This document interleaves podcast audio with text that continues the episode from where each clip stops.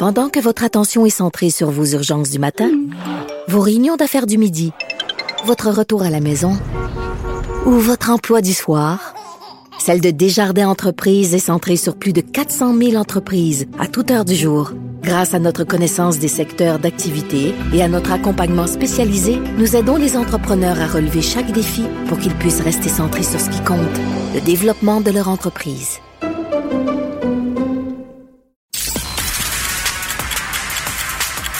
Le temps c'est de l'argent, il faut l'investir là où il y a de la valeur. Vous écoutez Prends pas ça pour du cash. J'ai vu ça apparaître dans mon fil de nouvelles euh, ces dernières semaines, Philippe, euh, l'ouverture d'un nouveau centre, euh, grand centre d'urgence et etc. de médecine vétérinaire dans la belle ville de Québec. Et ça m'a mis la puce à l'oreille que c'était quand même un marché euh, fascinant, la médecine vétérinaire. Et donc, euh, je me suis dit, pourquoi pas ne parler, parler avec une des, euh, comment dire, des entrepreneurs les plus en vue dans l'univers vétérinaire au Québec, Caroline de Jaham, qui est PDG du groupe DMV. Bonjour, Caroline. Oui, bonsoir. Bon, donc euh, DMV pour Dimension Multivétérinaire, c'est bien ça? c'est bien ça, oui. C'est un euh, groupe qui existe depuis 30 ans maintenant. C'est ça. Ben, je crois comprendre justement que c'est un, bon, c'est un groupe, comme son nom l'indique, ça regroupe plusieurs activités, d'autres bannières. Peux-tu nous en dire un petit peu plus sur l'étendue de, de, vos projets là, chez, chez DMV?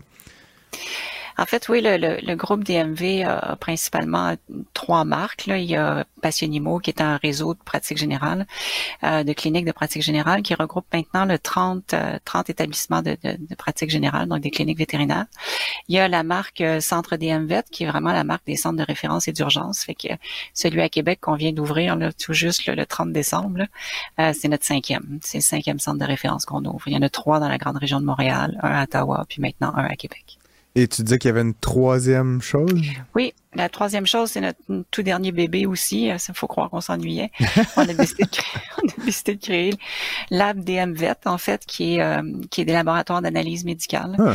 Donc, au service des centres de référence, parce que euh, ce qu'on a perdu un peu au fil des années, c'est les laboratoires internes dans les centres de référence. Les gros laboratoires internationaux fonctionnent un peu, j'appelle ça, sous le modèle des photocopieurs, c'est-à-dire qu'ils vendent les machines, après ça, ils vendent les réactifs.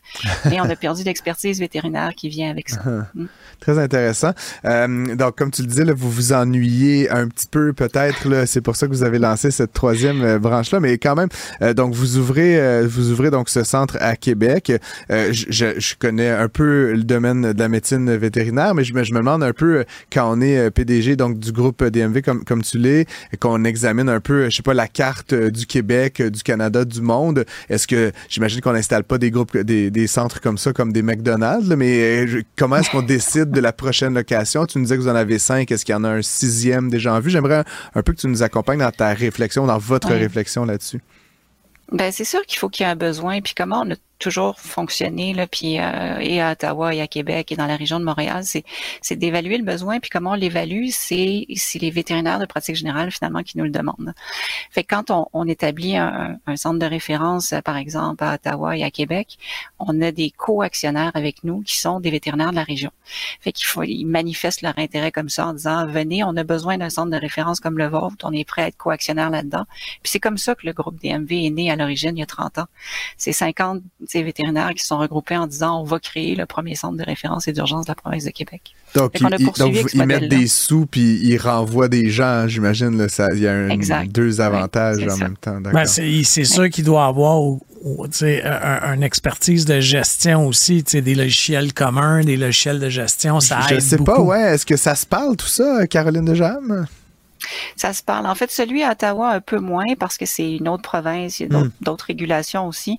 Euh, c'est régulé par euh, la Corporation des vétérinaires dans l'Ontario. Mais définitivement, celui de Québec, c'est vraiment des logiciels communs. On peut en accès au dossier patient, quel que soit le centre dans la province de Québec. Euh, puis on crée beaucoup de synergie aussi. sais, on est fonctions corporatives de support comme les RH, les TI, etc. Hmm. Tout ça, c'est déployé dans tous nos centres. Parce que c'est connu, Philippe, quand les chiens passent la rivière des Outaouais, toutes leurs leurs organes se, se déplacent à l'intérieur. c'est plus du tout la même, la même euh, débite.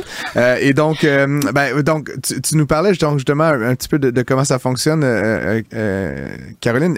ça reste que, bon, en médecine humaine, on en parle dans les médias tous les jours. Hein. il y a la pénurie de main-d'œuvre, il y a une immense complexité. on parlait de logiciels. Là, je, je, me demande, est-ce qu'il y a des choses que le système de santé public humain aurait à apprendre de la médecine vétérinaire? Mais là n'est pas ma question. comment ça se passe, justement, le marché, entre guillemets, de l'emploi, du recrutement, de l'expertise dans la médecine vétérinaire qu'on connaît peut-être un peu moins bien euh, pour les auditeurs à la maison? C'est difficile. En ce moment, au Québec, on gradue moins de vétérinaires que ceux qui partent à la retraite. Hmm. Donc, c'est évident que c'est pas un marché facile. Euh, c'est puis c'est comme ça dans bien des bien des professions. on n'est hmm. pas les seuls là-dedans. Par contre, on bénéficie d'un avantage euh, compétitif qui, qui, qui nous aide à l'occasion, c'est-à-dire qu'on est encore il y a, y a une, grosse euh, consolidation qui se passe à l'heure actuelle dans le monde vétérinaire. On a vraiment des multinationales, des grosses corporations qui, ont, qui consolident, qui font des achats d'établissements vétérinaires, que ce soit des centres de référence ou des, des, cliniques de quartier. Et il y a des vétérinaires, surtout parmi les jeunes, je dirais, qui sont pas nécessairement, qui n'ont pas nécessairement envie de travailler dans des structures comme ça.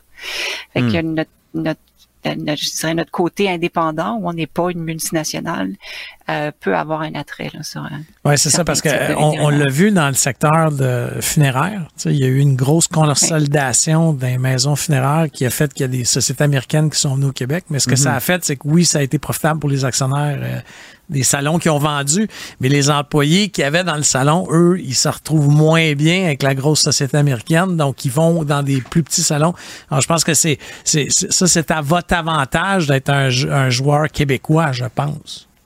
Oui, oui. Vous, me, vous, me, scoopez tous les deux ma, prochaine question, en fait, mais, euh, mais justement, euh, parce, que, parce que ça m'intéresse, donc, des, euh, groupe DMV, donc vous avez, tu as dit, Caroline, lancé ça, un groupe d'une cinquantaine de vétérinaires il y a plusieurs décennies.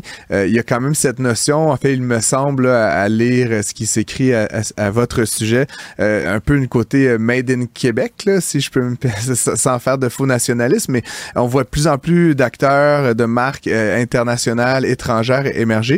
Comment est-ce que vous voyez euh, cette tendance-là, puis comment vous inscrivez votre stratégie euh, là-dedans? Ben c'est évident que c'est c'est difficile de lutter. C'est pas les mêmes armes qu'on a que ces, grosses corporations là. Là, on parle vraiment d'entités qui sont euh, c'est majeur. Le, plus gros consolidateur au Québec, euh, c'est Vet Strategy, en fait, qui opère sous cette division qui s'appelle Groupe d'Aubigny et qui, euh, au final, quand tu remontes la chaîne alimentaire, appartient à EQT, fait que EQT, qui est le plus grand fonds d'investissement européen. et ils ont ils ont des établissements vétérinaires, c'est pas juste au Canada, c'est aux États-Unis, en Europe, euh, en Australie, à l'Ouest. Il y a l'autre gros le deuxième gros consolidateur actuellement au Québec. Euh, c'est la compagnie Mars, ok? Puis Mars ne mm. fait pas que des tablettes de chocolat. Non, non. Ils ont des dizaines de milliers d'établissements vétérinaires. Ils ont aussi 35% euh, du marché de la nourriture animale. Donc, au monde, mondialement. Donc, euh, c'est ça. Fait que des gros joueurs comme ça, comment nous on se démarque, ben on, on c'est ça qu'on c'est pas on peut on compare des pommes avec des oranges. ben, vous avez la force du nombre peut-être là quand même. Tu disais les vétérinaires euh, locaux que vous associez à travers l'actionnariat, le référencement. J'imagine que ça euh, ça fait partie de la stratégie certainement. Effectivement, on est un, beau groupe dans le sens qu'on partage des valeurs communes, des mm. convictions communes. On veut, tu sais, on veut rester québécois, on veut rester euh, à, à, détention de, de, par des professionnels de la santé animale. Euh, c'est ça qu'on promouvoit, puis c'est ça qu'on continue à faire. on est là pour là pour le long terme, on est là pour la pérennité. T'sais, on a été les premiers à lancer le, le, programme de la relève entrepreneuriale en, santé animale parce qu'on veut créer la relève, on veut créer mm. les entrepreneurs. Puis dans notre stratégie, de, on a aussi une stratégie d'acquisition des mais le but est, d'empêcher qu'ils deviennent tous consolidés dans des multinationales. Et ce qu'on fait, c'est on les revend à des, jeunes, parfois ah moins jeunes vétérinaires de la relève. Fait que c'est vraiment ça, comme ça qu'on que nous, on occupe le marché. Il n'y a, pas d'âge pour l'entrepreneuriat, Philippe Richard-Bertrand. Euh, quelques, une petite question peut-être, mais on a vu, c'est plus récent, mais il y, a, eu un jugement là, qui a été rendu sur l'interdiction de certaines pratiques euh, euh, vétérinaires. C'est quand même assez rare qu'on voit le gouvernement se prononcer sur des choses comme celle-là. Caroline, qu'est-ce qui, qu'est-ce qu'il en ressort? Je crois qu'il y avait le dégriffage, il y avait des pratiques un peu particulières là, quand même. Qu'est-ce qu'on doit penser de tout ça pour le grand public? Ben, moi, je trouve que c'est très bien qu'on ait fait ça, comme la majorité, comme la vaste majorité des médecins vétérinaires. Je crois que c'était c'était dû d'avoir un règlement comme ça. En fait, euh, l'ordre des médecins vétérinaires avait déjà tenté de limiter cette pratique-là, mais ils n'avaient pas l'autorité législative. Il fallait vraiment hmm. que ça vienne par euh, une loi qui a été faite. Donc, c'est en modifiant la loi sur le bien-être animal que ces euh, que ces pratiques-là ont pu être dorénavant devenir interdites. Donc, en date du 13 février, là, ces pratiques-là sont sont interdites. Très bien. On ne peut plus faire aucune intervention purement esthétique sur un animal de compagnie. La loi sur le bien-être animal, ta lecture de chevet, par comme ça. Euh, euh, dis-moi, Caroline, en terminant, euh, j'ai un, feeling, mais peut-être que tu l'es meilleur donné que moi. J'ai le sentiment qu'il y a de plus en plus d'animaux domestiques. J'avais déjà lu à quelque part là, que ça augmentait d'à peu près 1% par année. Est-ce que c'est vrai? Est-ce que c'est ce qu'on observe? Est-ce que votre marché, entre guillemets, de base, qui est quand même euh, les chiens, les chats, les animaux domestiques, est-ce, que, est-ce qu'il y en a de plus en plus? Il y en a de plus en plus. On a surtout des propriétaires qui sont de plus en plus investis dans la hmm. santé de leur animal de compagnie. Tu en as deux au bout du fil. Oui, on a tous les deux des toutous. oui. Euh, mais c'est vrai qu'il y en a eu plus. Il y a eu énormément d'adoptions qui ont été faites durant la COVID. Euh, la, génération aussi, euh, Maintenant, on n'est plus. Avant, les propriétaires d'animaux, c'était particulièrement la génération X. Maintenant, hmm. dans les autres générations, cette génération-là considère vraiment l'animal de compagnie comme son compagnon ou euh, comme l'enfant de la famille, finalement.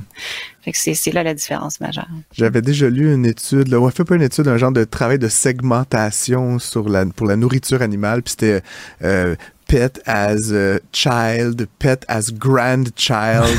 euh, et, mais il y avait aussi, euh, pour, là, je veux pas faire de, de faux mots, mais tu sais, mettons pour les, les, gens, les fermiers ou les gens mm-hmm. qui tu avais pet as euh, quasiment slave. Là, c'est comme un genre de... c'est un travailleur, c'est quelqu'un qui joue un rôle. C'est un employé Un employé non rémunéré. Euh, non rémunéré. fait que euh, j'imagine que chacun a ses préférences en termes de, de nourriture, de soins vétérinaires et autres. Caroline de Jam, PDG du groupe DMV, merci vraiment beaucoup d'avoir été avec nous. C'était très éclairant sur ce, ce, milieu qu'on connaît un peu moins. et on espère de vous accueillir à nouveau à l'émission. Ah ben, ça a été un plaisir. Merci. très bientôt. Au revoir.